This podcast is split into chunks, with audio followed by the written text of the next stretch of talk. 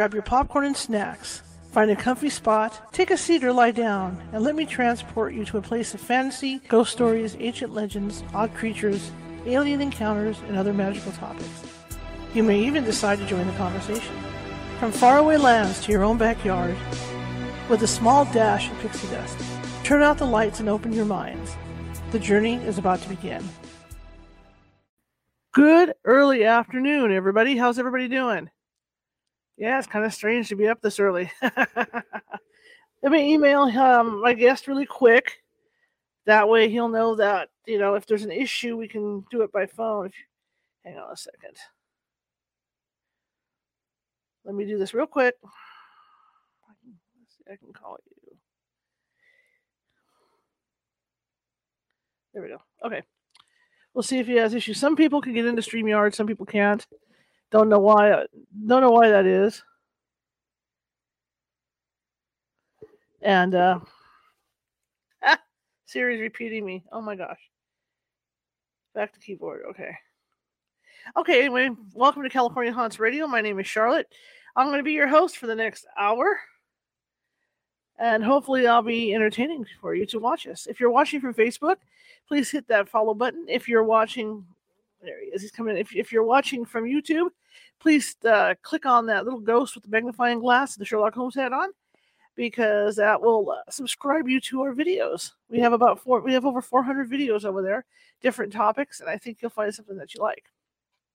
Anyway, my name is Charlotte. I'll be again. I'll be your host for the next hour, and uh, I think we've got a great show for you. Great guest coming up, and also I'm also the owner of the California Haunts Paranormal Investigation Team, based out of Sacramento, California. We are 45 strong up and down the state, which means if you have a paranormal issue, we can get to you one way or another. We may not be in we may not be in your county, but we're close. Okay, so uh, look us up on Facebook. You can look us up on Twitter. You can look us up at TikTok. You can look us up we're all over the place, right?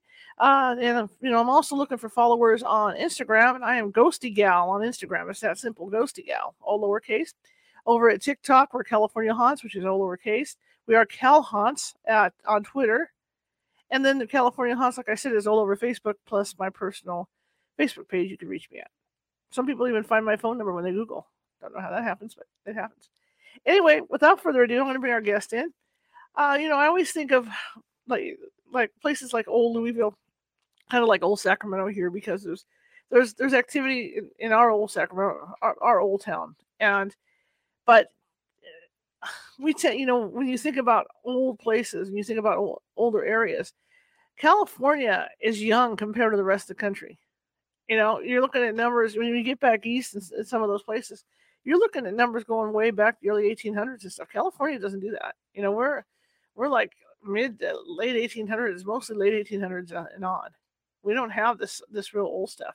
So I'm eager to talk with this gentleman. Not only that, David Domini, I hope I said your name right. Didn't mean to screw it up. I'm horrible with names. Does walking tours, ghost tours and stuff of, of, of old Louisville. So I'm curious to see what kind of stuff goes on. Anyway, I'm going to shut up now and let's just get on with this. And here we go. Hello, sir.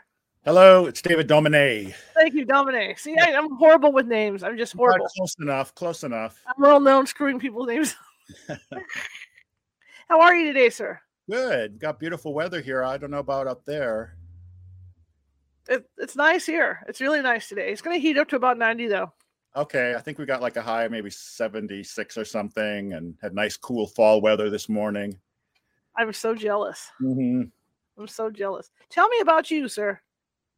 Uh, yeah. So my name's David Domine. I live in Louisville, Kentucky. Um, I came here in 1993 by way of Santa Barbara, California, actually, and I came here to go to school. I didn't think I was going to like Louisville, Kentucky. My plan was to do my time at grad school and law school and get out of town, and that never happened. Kind of sucked me in.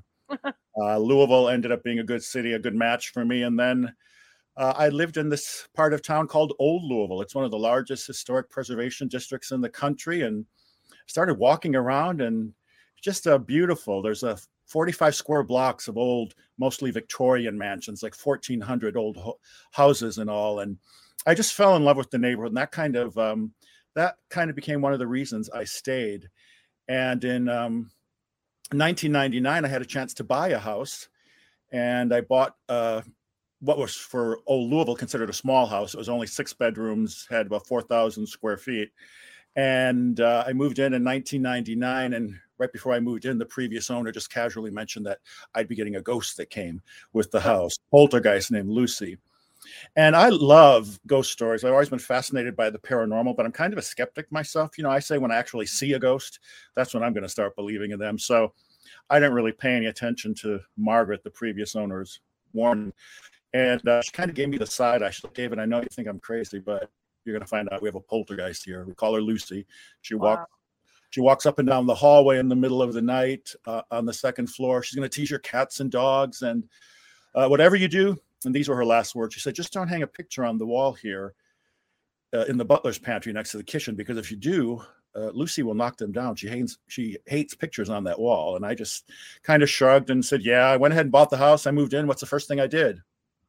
You hung a picture on the wall. A picture on the wall where she told me not to. That very same day, later on, I was up in my office on the third floor when I heard a crash downstairs, and I went down to see what it was. Guess what? There, the picture was lying face down on the tile floor. The glass was broken and scattered wow. all about. And uh, I got the broom and I was sweeping things up. And uh, that's when I looked over and I saw that the nail where the picture had been hanging was still in the wall. And the nail was like poking up at a really steep angle. And mm-hmm. I couldn't figure out how the picture came up over that nail because as I was sweeping things up, I saw the back of the frame and the wire was intact. But I, I quickly convinced myself that was my fault, that I hadn't done a good job hanging the picture. And I sent the pieces off to the framers and I had it fixed and hung again. And I didn't do a good job hanging it six more times after that. So we never could have a picture on that wall. And sure enough, everything Margaret told me would happen began to happen within a couple of weeks of moving into the house. I began hearing footsteps uh, between like three and four in the morning, going up and down the length of the hallway. And you know, I um, I quickly found out old houses make a lot of noise, but I wasn't hearing random creaks and groans. I was hearing what sounded like easily identifiable hard-soled shoes lightly treading up and down the length of the hallway. And uh, of course, it was always when I was alone. So I just put my head under the pillow. I was like, You're going crazy. You're not hearing this. I tried to ignore it. But the more I ignored it, it's like the more insistent it got. And then other things started happening. My cats and dogs started acting crazy. My three cats wouldn't come out of the tiny closet under the stairs at the front of the house for the first year uh, I was there because they just hated the house. And uh, long story short, that first year of the eight years I lived in that house, we had things happen that people would say were paranormal in nature. The thing is, I never saw uh, that ghost I was always looking for. So I'm still kind of a skeptic today. Mm-hmm. Other people, other people said they did see apparitions in the house. I didn't. So, you know, seeing is believing. But uh, I, I've become a firm believer in the paranormal, whatever that is. You know. Right. And uh, so living in the house with all that weird stuff happening and my friends finding out about it, I began to meet people in the neighborhood and I met my uh, neighbors and fellow homeowners. And the average house in old Louisville is like 130, 135 years old. So they all you know, have stories to tell. And people began sharing stories about their houses. Uh, they knew about murders that had been committed there, or family legends had been passed on. Some of them had paranormal things going on. And so I started writing these stories down as a way for me to do my part to kind of help promote the neighborhood and get the word out. When I moved to Louisville in the 90s, hardly anyone was talking about old Louisville. And it just got so much potential. It's such a beautiful neighborhood. So I uh, started writing about the neighborhood as a way to kind of get the word out. And uh, my first book was a collection of uh, supposedly true ghost stories from the neighborhood. People read it, they wanted more. So I wrote a second book. And uh, then I wrote another one after that. Then I did a best of collection. And then I got into true crime. And turns out people uh, wanted to see more about the places they were reading about. So that's how we got into giving tours of the neighborhood. And um, I love doing it. I love showing the neighborhood off, and uh, I love writing about the neighborhood. Uh, my 13th book just came out, and uh, it's a true crime story. And uh, everything I write, it seems that Louisville or Kentucky pops up in it somehow. So that's that's that's what you need to know about me, I think. Fantastic. How old, age-wise, do the buildings go back? Most of them were built in the 1880s and the 1890s. Okay. Uh, so they're considered Victorian houses. And some have said Old Louisville um, is the largest Victorian neighborhood in the country. But when you go there, it's not like San Francisco where you go and the Victorian houses are the, the painted ladies, you know, the wooden mm-hmm. gingerbread houses. Um, you know, Louisville, it's uh, an area that originally was outside of the downtown area. It was kind of developed as the city's first suburb uh, at the end of the 1800s. And it was a very affluent part of town. And the bourbon barons, the titans of tobacco, the racetrack royalty, you know, where all the money came from, they could afford the more expensive building materials. So the houses, they're they're built from locally quarried limestone for the most part, or locally produced red brick. And those materials they tend to impart a more solid, a more stately feel to the architecture. And they think that that's why there's such a high degree of hauntings in old Louisville. The, over the years, we've come to earn the nickname as America's most haunted neighborhood. They say you can't go more than, you know, half a block without there being a reportedly haunted house down there. And uh, a lot of my paranormal friends, they think it's because what we're dealing with is, you know, residual hauntings, mm-hmm. uh, things that happened in the past. They kind of imprinted themselves. They left their energy behind. And when you have massive, thick uh, brick walls and, and thick foundations and limestone in the cellar, you know, those things kind of retain energy uh, more so than light, airy wooden structures would. And given the right circumstances, these these houses kind of give their stories back. They kind of play these memories back like echoes of the past. And when you've been around 130 years, 135 years, like the typical house in old Louisville has, you've probably seen some stuff. You know, mm-hmm. back then things happened behind these walls, just like happened today. People went crazy at home. They killed each other. They killed themselves. They fell in love with people who didn't love them back. They experienced financial ruin in these houses. Uh, they got sick and suffered in these homes. Um, you know, back then, you normally didn't go to a, a hospital. The doctor made a house call. And if you were really sick, you probably languished on your deathbed at home. You died at home your body was prepared at home and laid out in the front parlor you know imagine all that happening generation after generation family after family it's not surprising right. that the houses in old louisville have these stories that need to be told well what people don't realize either is that building materials will suck up energy mm-hmm. like wood and stuff so if you do have a lot going on in the house like that it's going to absorb that energy and, and you know you might get lucky or think you're a ghost hunter not the way you think you might yeah. get lucky and you see replays of all this stuff or, or, get the feeling you know of dread when you're in a room or whatever mm-hmm. um what's one of the more um, popular ghosts in your area or popular places to for ghosts you know as far as that goes well in old louisville there's all kinds of haunted houses i mean i've written about I've written at least about 100 different haunted houses in that 45 square block area. But there's one um, kind of sad story um, right down the block from where I lived. There's a huge um, neoclassical church that was built in 1916. Mm-hmm. the Church of Christ Scientist. And that's the location of what many consider the most famous uh, case of haunting in the neighborhood. And uh, it's got 13 massive columns that flank kind of like a Grecian style uh, portico entrance. And then there's a bank of steps that go up to the, the top level.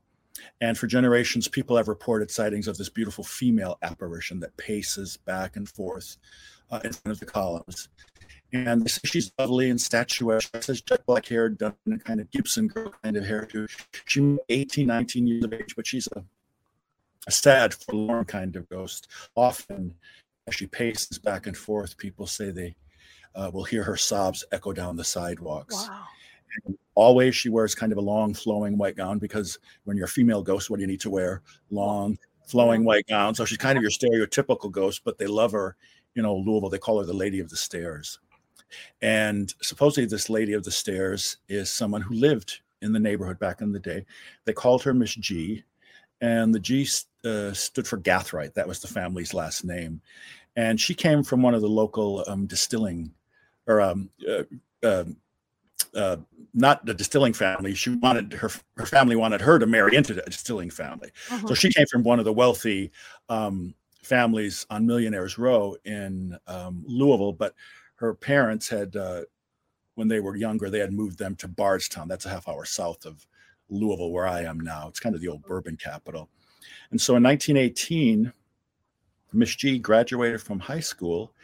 They were, um, her parents were having financial issues though. And Miss G was thinking about going on and studying, but her parents were facing bankruptcy. If they didn't marry their one lovely daughter off into a wealthy distilling family, you know, they were going to, they were going to face financial ruin.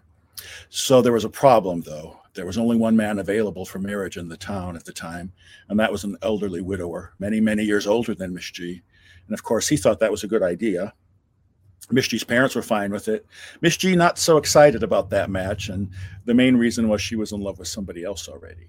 So it was um, 1918. You know, World War One was still raging, and the reason there were no young men in town, you know, her age, is that they had all signed up and they were in Belgium fighting in the war. Well, Miss G had fallen in love with the dashing young soldier. He had earned some leave and he came he had come back to town. They were hoping to get married on the sly, but before they had a chance, um, the soldier received a telegram telling him he had to come back and join the regiment. And hmm. so he promised his beloved that when the war ended and he was finally discharged, he'd come back and get her, and then they'd be married. Well, what they didn't know is when the war ended finally in November of 1918 and the young soldier was um, eventually discharged, mm-hmm. he found out if he reenlisted in the army right away, he could have his choice of postings across the nation and have a lucrative career as an officer. And that included being posted at the largest military base in the country back then, which was Camp Zachary Taylor. And guess where that was? That was in Louisville. So they had kept in touch, and he took that posting knowing that would bring him closer than ever to his beloved. And um, when Miss G's parents, you know, found out about their plans to get married, uh, they had sent her away from Bardstown, so she uh, wouldn't be there when the soldier returned. And she was living with a wealthy aunt and uncle on Third Street on the old Millionaires Row. And the idea was that they were kind of chaperone her, but uh, it turns out they weren't the strict chaperones the parents were hoping for. And when the soldier came to town, you know, took his post, uh, it was easy for them to meet because they were letting their niece go out unescorted. Every night after dinner, she'd say, see you later, Aunt and Uncle. I'm going down to a Morty's, which is a famous ice cream parlor on the corner, to see my girlfriends. And she'd hang out with them. And um, to her credit, uh, she would go see her girlfriend. She wasn't lying, but she'd only see them for a few minutes. And then she'd excuse herself. She'd rush across the street to the First Church of Christ Scientists, go up to the columns and start pacing back and forth because back in the day, that was the rendezvous spot for all the young sweethearts in the neighborhood. And any given night, there'd be dozens of couples up there rendezvousing. And that's where Miss G and her boyfriend would meet every night like clockwork. And so a month went by like this, another month. Uh, eventually, Miss G and her boyfriend grew tired of sneaking around and they decided it was time for them to run away, to elope. And so they were there on a Thursday night and they decided the next night they'd carry out the plan that they had been hatching. And that plan would be to meet at their steps like the normal t- uh, meeting spot, but mm-hmm. then they go downtown, get the overnight train that went to Chicago. There, the young man had relatives they could hide out with. They get married and then break the news of their elopement, and people would have to deal with it. So the next night came around, and uh, at the ice cream parlor, when Miss G showed up, everyone knew something was up because she had a suitcase swinging at her side. And just like today, back then in old Louisville, everybody knew everyone else's business. And before long, they began talking and they quickly figured out what was up. But nobody tried to stop Miss G. Nobody said anything. And after chatting with her friends for a few minutes, she excused herself, rushed across the street, went up to the steps, uh, took her normal position at the column, started pacing back and forth, waiting for her would be fiance. But there was no sign of him and uh, she paced back and forth. The evening wore on. It grew colder, darker. Still, he hadn't shown. Eventually, all the other couples began drifting away, and in the wee hours of the morning, was just Miss G up there all by herself, pacing back and forth in the chill night air. Well, right about then, right before daybreak, some late night partygoers were coming down the sidewalk, and one of them was a friend of hers, and he looked up and he said, "Hey, Miss G, why are you out so late? What's going on?" And she told him she was waiting for someone, and her friend offered to wait with her, and she said, Oh, don't worry about me. You know, he's got to be here soon enough. I'll be fine. You go on with your friends. And her friend said, All right. He continued down the street. But then several blocks later, he told his friends to go on without him. He said he didn't feel right leaving Miss G up there on the steps all alone. So he mm-hmm. rushed back so he could wait with her. And he got back right as the sun was coming up that morning. But he looked up and he was startled to see that Miss G was no longer there. And he went up to the steps, to the columns. She wasn't there. He looked behind the columns. He looked in the alcoves. There was no sign of her. So he assumed in those several minutes the boyfriend probably showed up at the last minute and they were going to get the morning train that went to Chicago. But um, that day passed. And when darkness came the next night, people in the neighborhood were kind of sur- uh, surprised when they looked up and there she was in her normal spot, pacing back and forth at the columns. This time, though, they said, um, she looked different. She was sickly and pale. And when people tried to talk to her, it was as if she couldn't hear or see them. It was like she was in a trance. And all night long, she paced back and forth in front of the columns. But when the sun came up the next day, she was gone. And then the same thing happened the third night. There she was at the columns, pacing back and forth, hmm. sickly and pale. But this time, people said you could hear her sobs echo down the sidewalk. And so people began asking, you know, what's going on with Miss G? Why is she so sad? Well, they found out why the next morning uh, when the Monday paper came out and they were able to read about what happened at Camp Zachary Taylor over the weekend. So this is kind of timely because it would bring us to early 1919 now. Mm-hmm. And it's when the second of the three deadly waves of the Spanish flu hit. And so estimates vary, but it was as many as 1,500 soldiers at the camp uh, were taken by the flu. And so the day they were supposed to elope, the young soldier had come down with the flu and he was quarantined with hundreds of others at the base. But you know, he had packed his bags and he was planning on leaving that night. When the time came, he got up and he tried to sneak out. They caught him.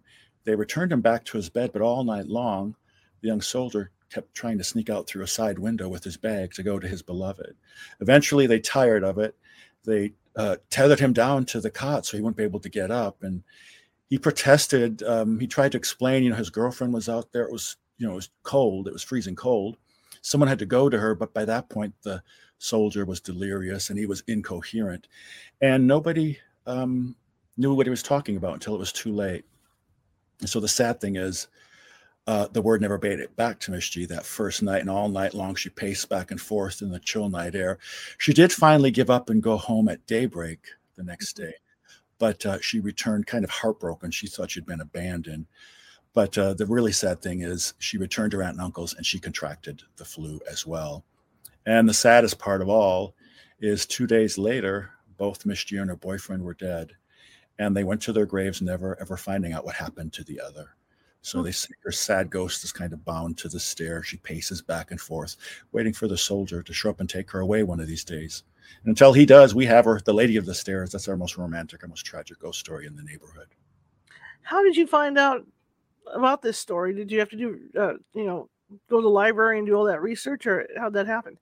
Uh, I, a lot of my stories involve a lot of research. Usually, what happens though is someone tells me about something that uh-huh. they experienced or an apparition they saw, or their grandparents. You know, they had a ghost in their house, and I'll make a note of it and see what I could find out and so I've got this ongoing, you know, system of notes I'm always writing down.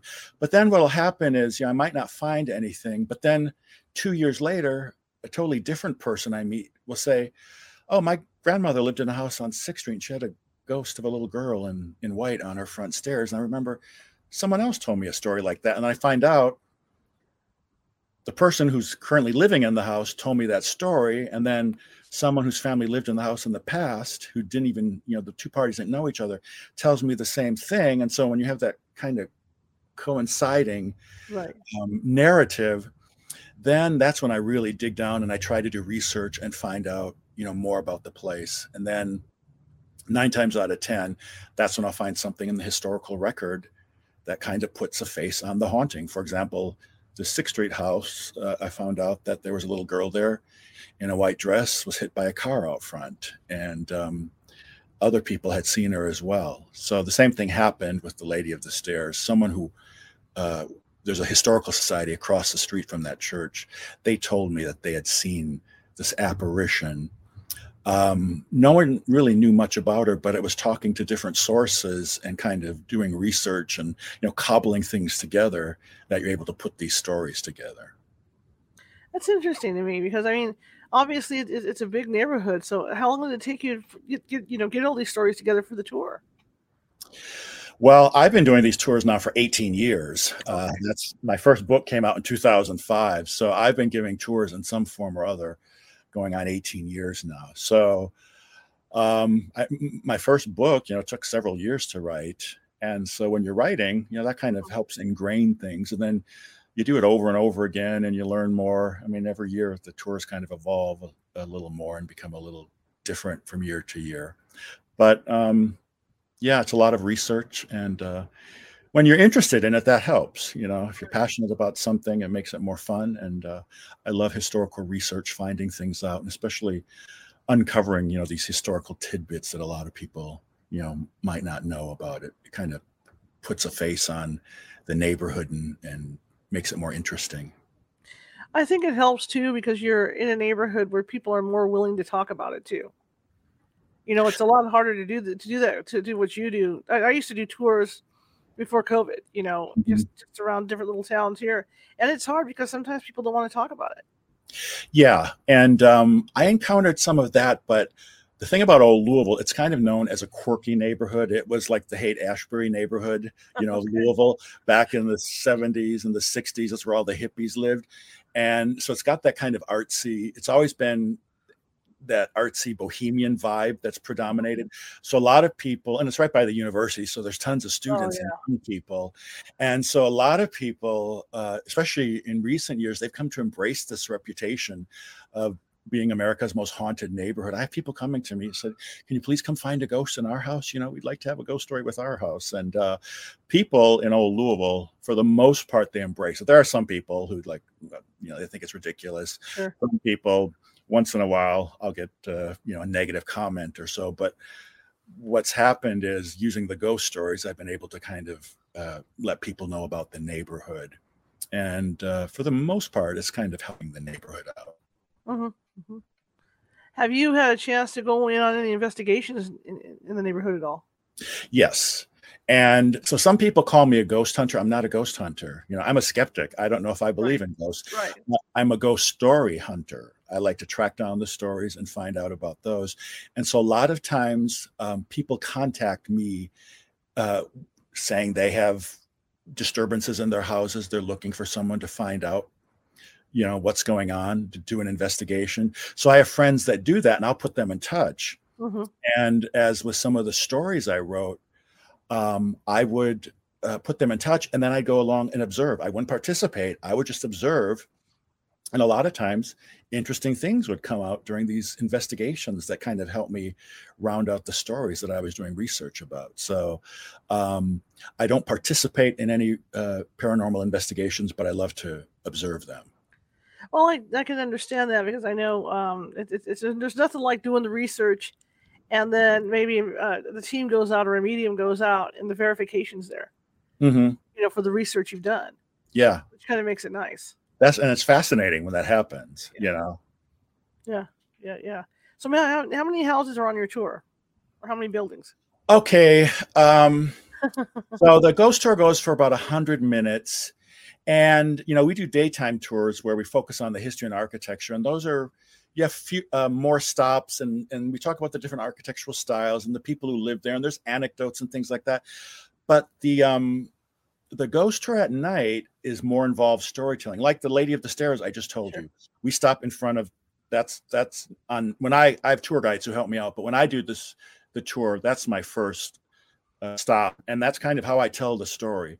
So we stop in front of eight or nine reportedly haunted locations, and each each story is five to ten minutes. They're more involved stories, hmm and we cover about uh, 14, 15 blocks of the neighborhood we take people into the um, the gas lamp district. We have these things in old Louisville called walking courts, where they built the houses so they don't face each other over busy streets with traffic running through them. They base they build the houses so they face each other over green spaces. You come out your front door, there's a grassy boulevard and sidewalks and gas lamps and um, Belgravia Court, for example, from 1891 is the most famous.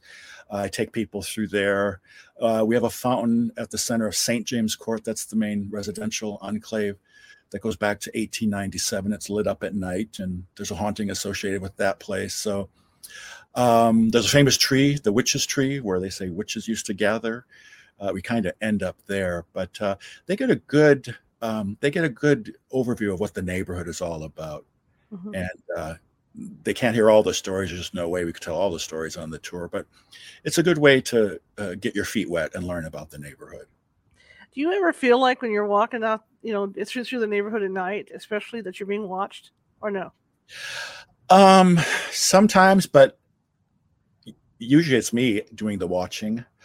Um, and I've written about this in some of my books. Um, let me let me um, Sure. shamelessly self promote.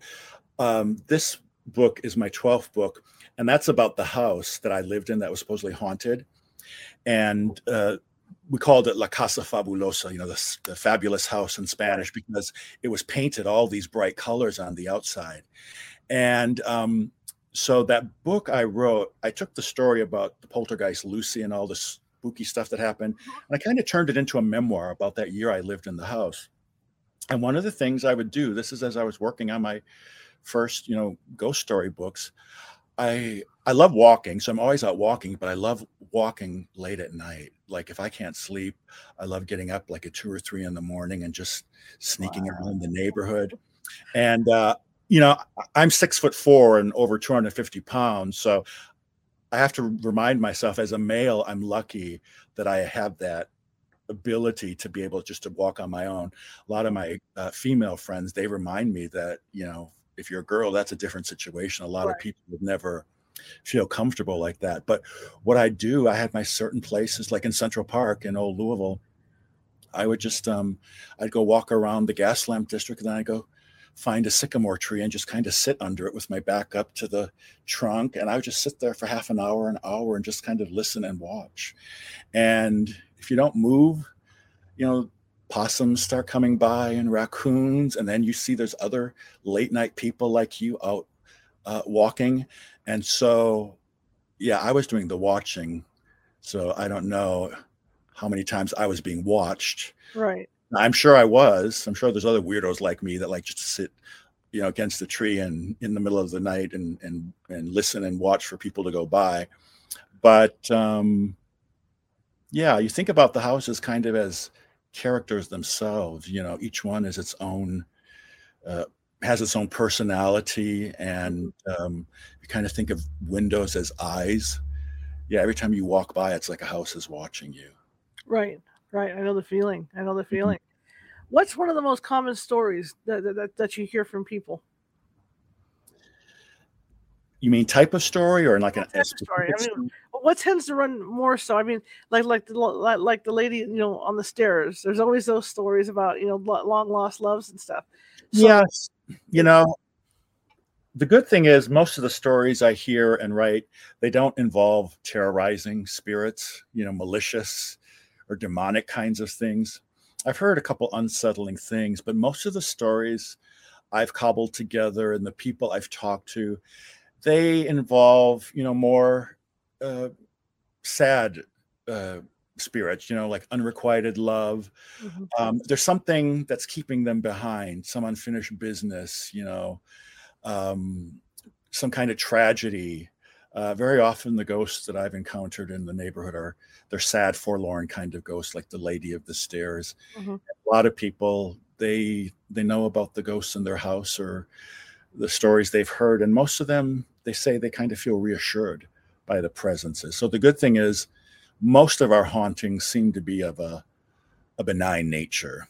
I haven't heard too many really terrifying uh, tales myself. Probably just people that love their houses so much and love the area so much they just don't want to leave. Yep, that could be it. Yeah. Um. Have you ever? I mean, all these tours as you're taking, have you ever had anybody on the tour see something? Uh huh. And I, just the other uh, last week, someone on the the ghost rat night took a picture of the stairs where the lady of the stairs haunts. Mm-hmm. and that's um, one of two places on the tour. There's another famous landmark called the pink palace. Mm-hmm. uh, it's on st james court right in the middle of the gaslamp district. And they have a helpful ghost. His name is avery. He always appears uh, during times of danger like to warn people so they think he's like a crisis apparition. Mm-hmm.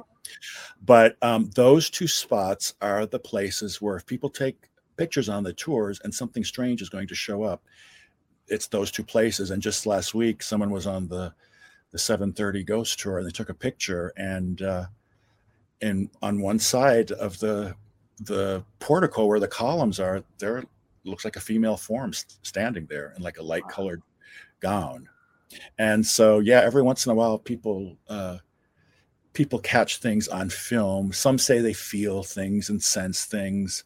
I'm always a little kind of skeptical about that because you know you're on a ghost tour. I'm trying to freak you out. You know, uh, there's powers of suggestion involved, but um, people do uh, capture strange things on film, you know, and I think that's fascinating. Sometimes I don't know if when you were doing ghost tours, if you ever had this kind of person join you, but I get people who actually like sign up for a ghost tour and they want me to guarantee that they're going to see a ghost Yep. on the tour. I was like, well, that's you know not how it works. I can't, you know, I said I don't even know if I believe in ghosts, so I can't, you know, guarantee you're going to see one. But there are people like that. They get mad. I had a, I've had some bad reviews because people didn't see ghosts on the tour. what can you do about that? I understand. Is Mm-hmm. there a, a pic? Is it like this with Halloween approaching? Does the activity uh, or do people have this? Ugh, scar- sorry, bleh. with Halloween approaching? Has anybody told you that the activity in their house ramps up or anything like that, or or maybe Christmas? You know, things like that. Um, you would think with Halloween, Right. maybe more activity, but I mean, there's more going on in the neighborhood. So I hear just generally more stories around Halloween, and people are out and about. They're kind of looking for that. But actual cases of people who tell me their houses are haunted, having things happen more frequently at Halloween, I haven't heard of that. Okay. Yeah. Because sometimes I've heard sometimes around sometimes around Christmas because a lot of from what you know psychics have told me that you know your more of your relatives come. Yeah, that makes sense. Kind of gathering, you know, a Yeah. yearly event, a tradition. That makes sense. Yeah, and I would think that your tours, I, mean, I see, I I was on your website. I see you, you do do a lot of tours, a lot of tours. And so does it pick up more during during the Halloween season? Oh, definitely. Oh, just yeah, we sell out. I mean, we offer the tours. We do them seven days a week, March through November. Fortunately, I have tour guides who help me out. I can't do them all myself anymore. But yeah, our October tours, and we do usually uh, a six o'clock, a seven thirty, a nine fifteen tour at least every night in October. They usually sell out a couple weeks in advance, and then we have a special um, tour that we do once a year. Um, it's always a third weekend in October, so it's not this coming weekend, but the, the weekend after next.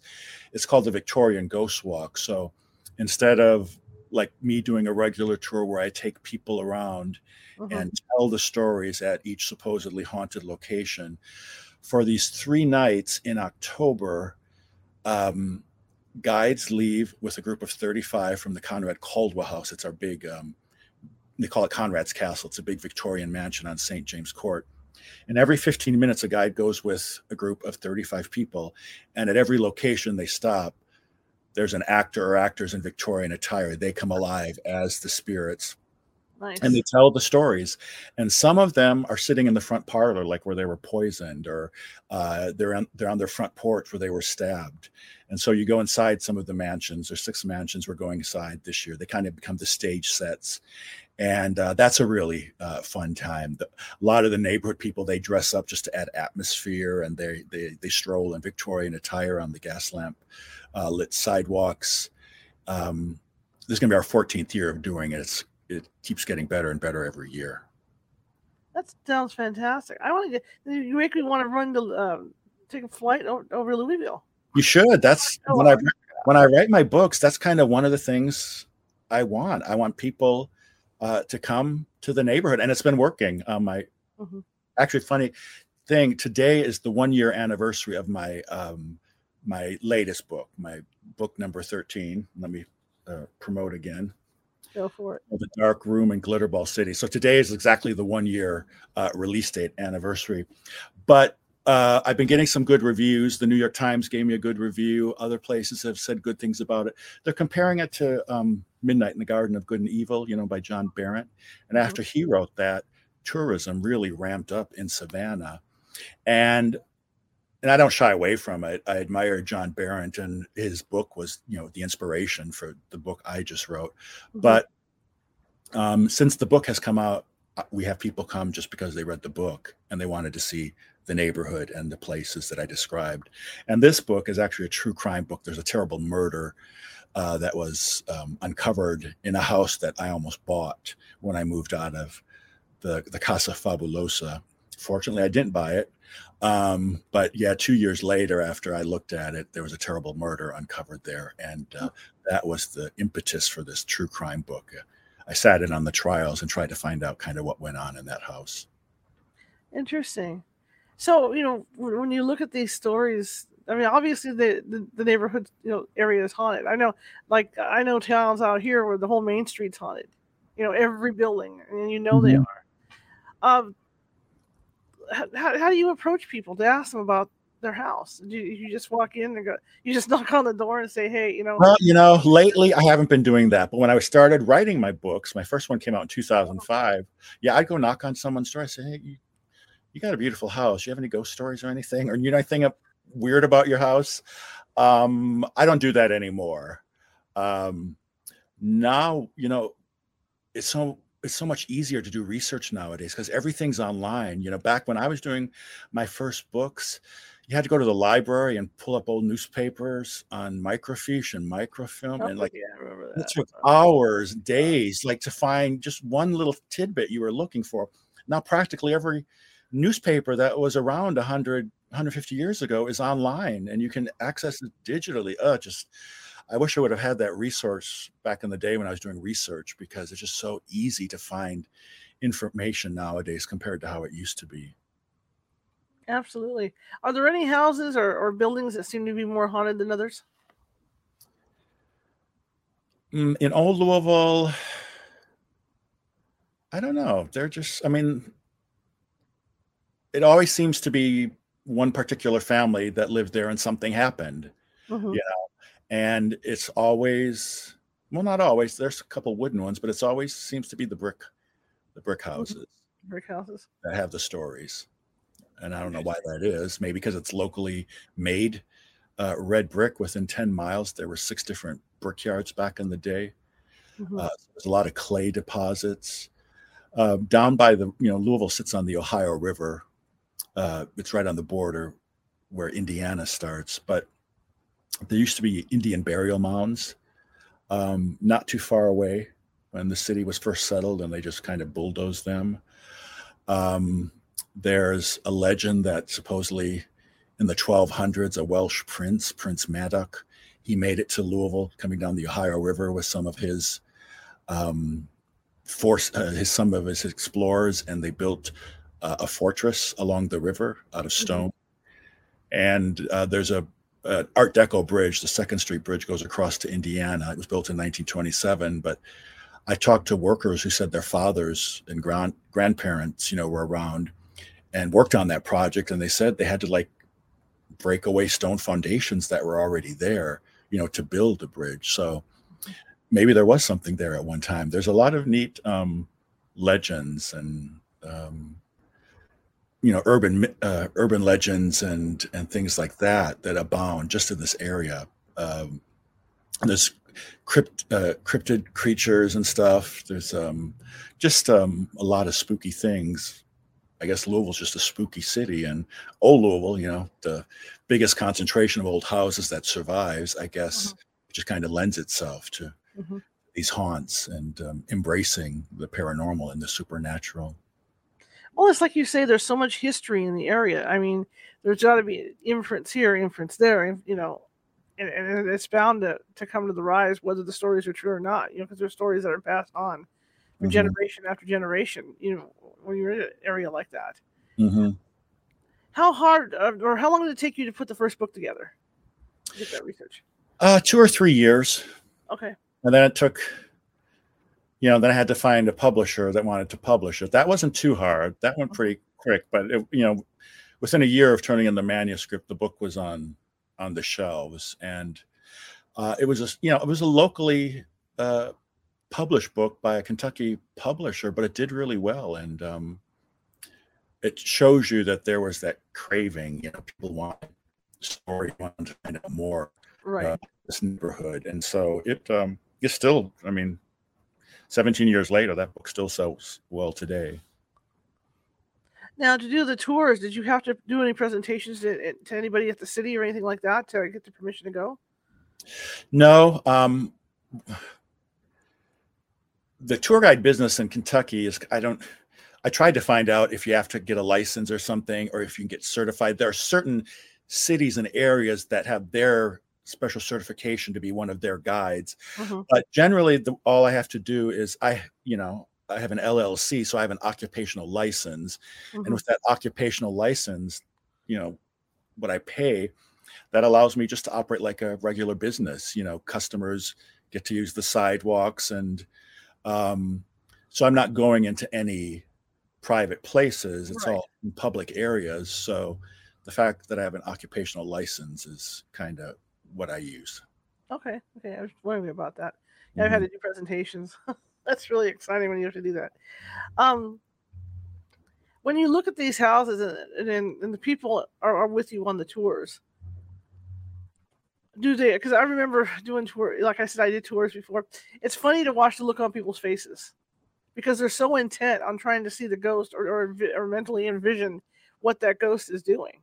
Mhm. Do you ever just just just like to stare at you know people watch on your own tours? Oh yeah, I mean you have to because you have to read the audience. You have to know whether or not you you're gripping them. And so, you know, like I said, this is my 18th year. Right. It's just in the last year or so I really started to understand what an art storytelling is. Mhm. And you have to be able to to you know hook an audience right away. And so Mhm. yeah, I'm always looking at faces and you can see the ones who are really intent, you know, wide-eyed. Um, I tell the lady the stair story. Sometimes people cry, you know, so you know it's working when you do do that. But um, yeah. yeah, what I always do, and like when I train my guides, um, my technique in storytelling is you try to create mystery right away. You know, people want to know what's going on, and then you give them hints so they can kind of figure things out by the end of the story. And we always start each story by planting an image. We stop in front of the the First Church of Christ scientist, and I describe the Lady of the Stairs who's been seen there haunting. So you got to plant that image of the ghost in the the person's mind. You have to mm. make them see that, and then you have to do your narration and give them little bits of information and help them come to figure out what's going on before you get there. If they figure it out before you give them the punchline or the you know the the explanation for the haunting they feel you know smarter than you. And um, so you gotta you gotta plant that image and you've got to create that curiosity. People they're going to be asking well why is she always pacing back and forth? And you know why is she doing this? And then the little bits of information you give them throughout the story kind of helps them to to piece that together. But yeah you definitely uh, you have to keep an eye. And you know if you're talking to people you make eye contact anyway. So if you have a big group it's a little more challenging but you definitely have to uh, be able to read an audience. And you know sometimes you know get people rolling their eyes. So you got to do special things to try to you know get them back and stuff. There's always going to be you know there's always going to be a grumpy pants every now and then. But for the most part people on my tours they just love the neighborhood. The neighborhood kind of sells itself you know? I've got this beautiful backdrop. We stop in front of a row of three mansions and there's gas lamps and it's just you know just a beautiful place just to stand and watch and if you have someone who can tell a story and kind of make the place come alive that that makes it even better. And are the neighborhoods cooperative with you? I mean, because just you are walking up and down with, with with a bunch of people staring at their houses. yeah, well for the most part um i'm i'm sure there's people who don't like me doing it but for the most part uh the na- and I, I know half of the people you know because i lived in the neighborhood for years so I, Mhm. I know half of the neighborhood. But for the most part um they see it as a good thing. Uh first off i'm getting people on the streets hmm you know? When you see groups of people walking around uh it shows you the neighborhood's alive and some people um you know for like on the edge of the neighborhood where it can kind of get sketchy hmm uh it's helped bring attention to that part of the neighborhood. Uh for the most part we're or i should say all, for all the time i think i'm i try to be respectful. And i try not to make too much noise when i'm someplace uh, telling a story you know i don't want to disturb a homeowner if they're inside. So um yeah i try to be respectful and most people they've only seen it as uh, really doing good things for the neighborhood. I've had people take the tours and fall in love with the neighborhood and move there afterwards. So it's getting the word out and then of course it brings customers to the local restaurants and the bed and breakfast. A lot of times people they'll read one of my books and they'll hop on a plane, like you said, and they come to old Louisville just to see old Louisville, and they stay for a weekend at a bed and breakfast. Um, the only really issue I've had is I've been accused of gentrifying the neighborhood. Um, and, you know, it is what it is. Um, I had a coffee shop accuse me of gentrifying the neighborhood. Hmm. And you know, a coffee shop, that's like the first sign of gentrification in any neighborhood. Yeah. They accuse me of promoting gentrification. Um, but the thing is, Old Louisville, it's very diverse. It's kind of a microcosm of the whole city, and that's why people live there. So there's multifamily dwellings, there's apartments, there's single family houses. I've just uh, I you know, I just want to get the word out and I want to save these old houses. You know, I want to mm-hmm. make sure the neighborhood uh, thrives and you know is not overlooked. And right. Old timers in old Louis- or in Louisville, they kind of still think of it like it was back in the 60s and 70s. It was kind of run down and seedy. So um, some people in town they think you know they think it's still a bad part of town, old Louisville. And so with my tours and stuff, I've definitely tried to rehab that image, and to a certain extent, it's worked. Oh, absolutely, and anything to help the um, the, the you know the older areas. I, I think it's mm-hmm. wonderful. I think what you do is mm-hmm. great. I do. Yep. I think it's great. Now let's talk about people on your tours. Now, do, do you take old age groups, or how's that work? Yeah, for the most part, um, it's going to be adults usually, but we have kids come along every now and then. And the ghost tour, um, there's well, actually the the house that I wrote about in a dark room in Glitterball City. Mm-hmm. Um, that's got some racy elements to it, like S and M and and kinky stuff. So the tour guide knows how to tone it down if there's a kid right. in the audience. But uh, for the most part, um, we get um, not too many younger kids, but we get lots of teenagers and, and tweens. Okay. okay. Sometimes the kids know more about stuff than we do. Oh yeah, and uh, you know, they're ghosty kids. Like we have, you know, goth kids and ghosty kids. That that that that's their birthday celebration. They want to do a ghost tour with their friends and stuff. So we do private tours and kind of arrange it for however people want. That's really cool, though. Really mm. cool. What's one of your? Um, I know we talked about the lady on the stairs. What, what's what's one of your other favorite houses to to go to? Well, actually, it's um, my other favorite location is the, the witch's tree. So there's this gnarled and twisted tree at the corner of Sixth and, and Park Avenue. And the legend is that back in the day, there at that corner, a coven of witches used to gather at night. And there was a tall young maple tree that stood on the corner. And every night, this coven of local witches would gather under its branches. They'd cast their spells and they'd brew their potions and you know do the things that witches do. And it went on that way for many, many years. But in 1889, things were interrupted.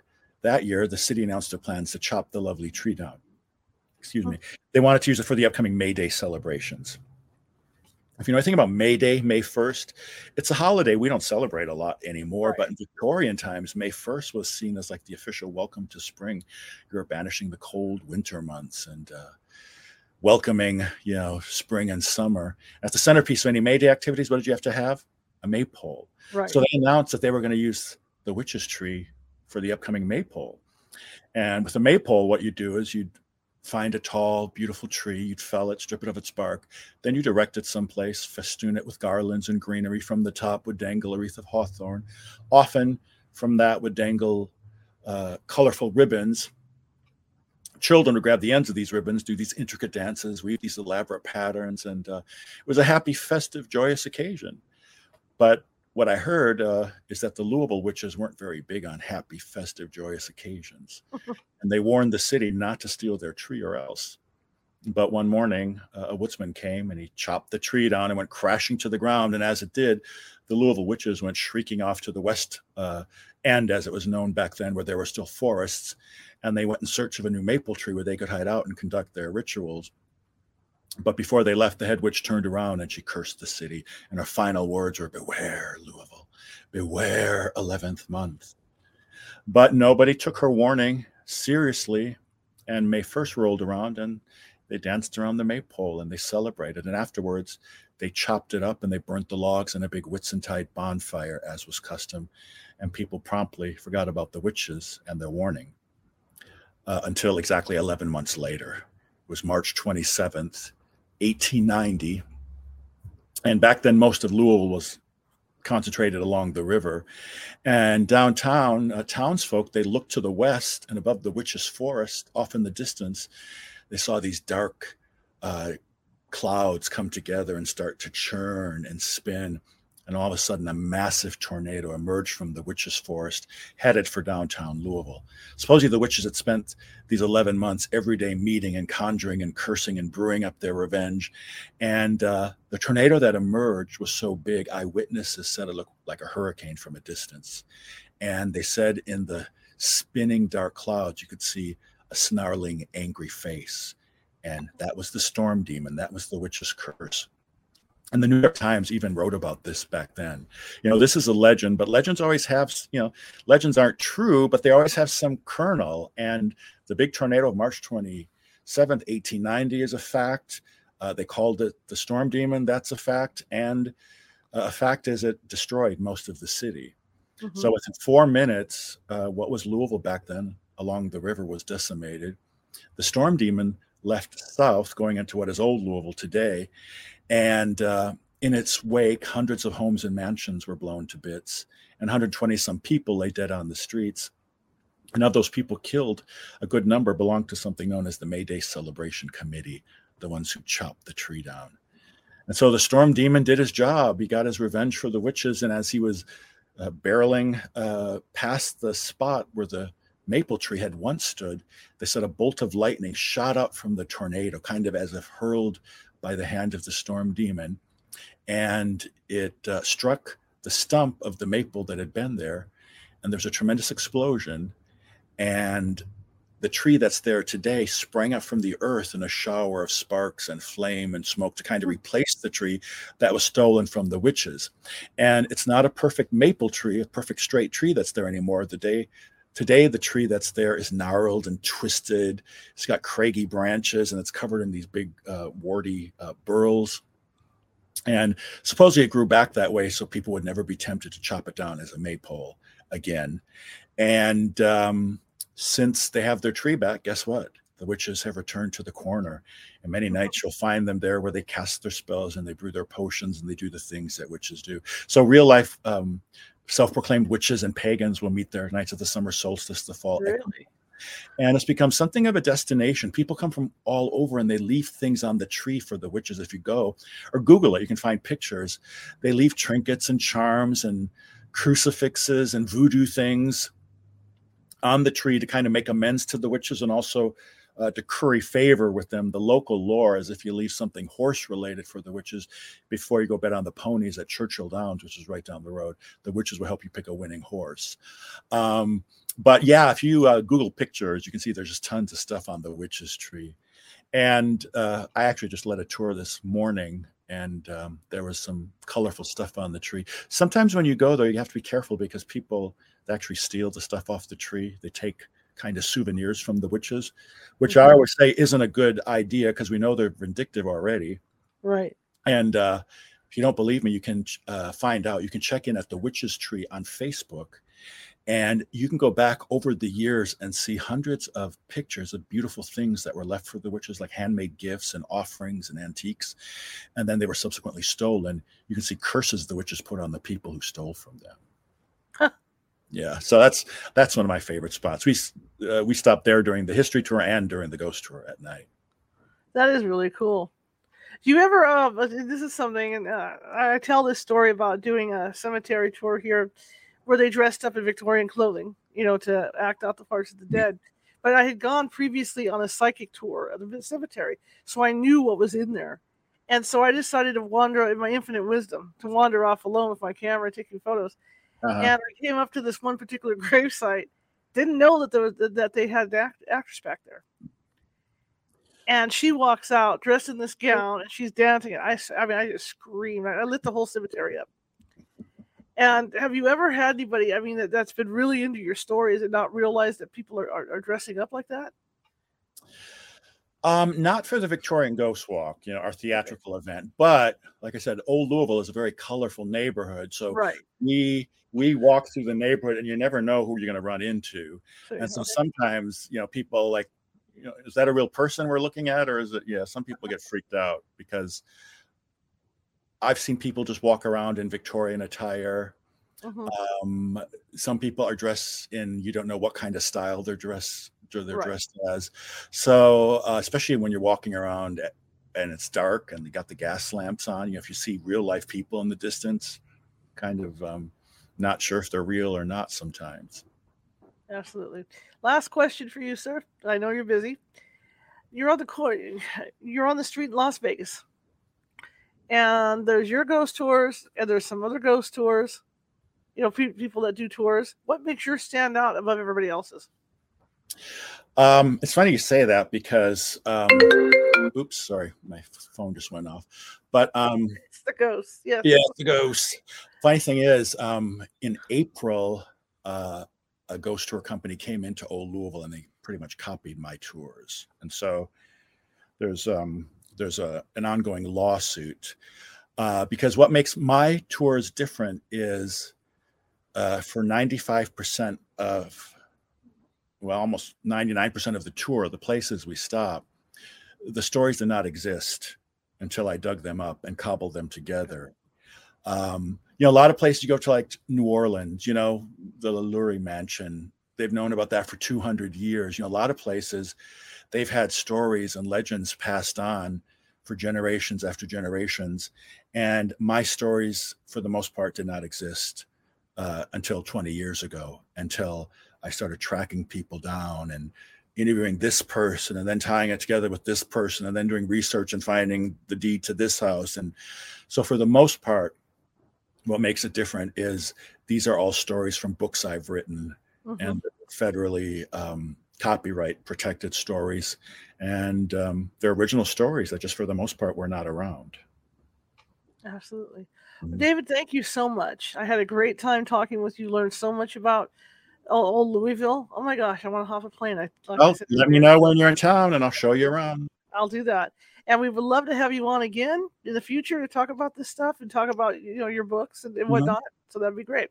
So Sounds I'm gonna good. let you go. And I really appreciate. How can people find you before I do that? I keep forgetting. Uh, well, you can go to the website for my historic tours, LouisvilleHistoricTours.com. You can go to my webpage, David Domine, D A V I D D O M I N E.com. Um, you can look me up on Facebook, uh, on on uh, Instagram. I'm the Bluegrass Peasant, and uh, if you go to Instagram, you're going to see a lot of food pics because all I do is cook and eat half the time when I'm not doing stuff. And That's I love cool. to travel, and so that's kind of my um, that's my travel and uh, foodie persona. But uh, yeah, I'm out there. I mean, most of the stuff you can find. It's my my direct number and uh, email. It's really easy to to get in touch with me. All right, sir. Well, thank you so much for taking time out of your day. I know you're busy, and Yeah. have a great rest of the day. You too. My pleasure. All right. Bye, bye, sir. Bye bye. All right, that was really fun. That was really cool. I mean, yeah, I do definitely want to go check out his ghost tours. I love that stuff, just like a lot of you guys do. Tomorrow, we're back on our normal time, 6:30 p.m. Pacific. Our old friend Mary Muter is going to be with us to catch up. We're some, some catch up with her. Plus, you know, she bought a haunted castle. She moved into a haunted castle on the east, somewhere in the East Coast, I think. Yeah, I think it's East Coast, or she's on the West Coast. I'll have to ask her. Coast, coast, coast.